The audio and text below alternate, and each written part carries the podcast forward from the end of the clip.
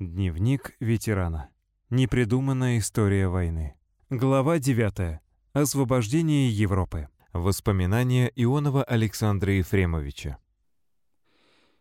Призвали меня в декабре 1943 года.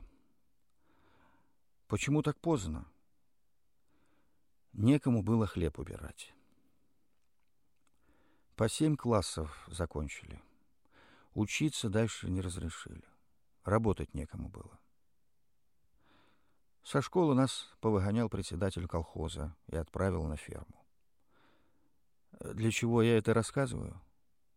Чтобы вы знали, время такое было жестокое. Страна стояла на грани гибели. Трудно было. Особенно женщинам. Лошадей в армию забрали, так на коровах землю пахали. А потом стали приходить похоронки. Вот говорят, что женщины плакали. Никто не плакал. Выли.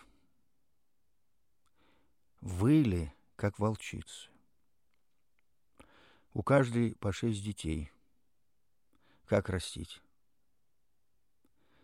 Мне еще восемнадцати не было. Ну, пошел, написал заявление в армию, привезли под Пензу полковую школу. Закончил и попал в разведку. Нам дали задание собрать о противнике всю информацию, а именно, где у них пулеметные гнезда, где солдаты, огневые точки надо было нанести на карту. Вот и ползаешь по нейтральной полосе, ковыряешься, слушаешь, подсматриваешь. Не записываешь, а только запоминаешь. А я ж крестьянин. Для нас лошади были, как сейчас, для вас мерседесы. Бывало, чтобы рассекретить огневые точки немцев, сажусь на лошадь и вдоль по нейтральной, как врежу. Ну и немцы начинают по мне палить. А ребята их засекают. Вот так скакал я однажды по переднему краю. Пуля лошади в шею угодила. Она в кусты, а я свалился. Повезло мне. Что там лошадь, как она дальше, не знаю. Сбежал я оттуда. Начальник штаба кричит. Узнаю, кто мою лошадь угнал, застрелю. Но мы и почесали от него, от греха подальше. А вот еще знаковый случай. Было это под Баденом, Австрия. Через ущелье городу был проложен мост, мы наступали в этом направлении. Так вот, наша задача была не дать взорвать этот мост. А то, что немцы его минировали, это ясно. Не дураки ж. К пяти часам утра мы выдвинулись к мосту. Мое второе отделение заняло левую сторону моста, так как там как раз пункт подрыва был.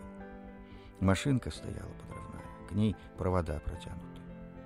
Внизу связки тола привязаны. Третьему отделению было приказано влезть по мостовым опорам и обрезать все гроздья тола, чтобы не дать немцам взорвать мост. А первое отделение должно было задержать противника. Гляжу, там, где я и мои пять человек стоим, четыре немца по сигналу все рванули под мост, а я туда, к немцам, выскакиваю. Они еще глаза не продрали. Мы сразу по ним огонь. Они в ответ. А наша-то задача не дать им взорвать мост. Я к машинке, где провода, все обрезал, а вокруг ребята с немцами воюют. Часть фашистов перебили, часть убежали. Мы все провода разбросали, оборону заняли — Гранаты приготовили. А в это время канонада. Наш полк в наступление пошел. Немцы к мосту бегут, знают, здесь переправа. Мы по ним огонь открыли. Те растерялись, как так, их же территория. Так они под мост сиганули. Тут наши войска к мосту подходят. Кричу своим ребятам, смотрите, наши идут. И слышу мат русский. Они только немцев увидели. Нас-то незаметно. Пулеметы по нам лупят. Командиры ругаются. Я смотрю, сейчас нас всех свои же перебьют. Они ж про нас не знают.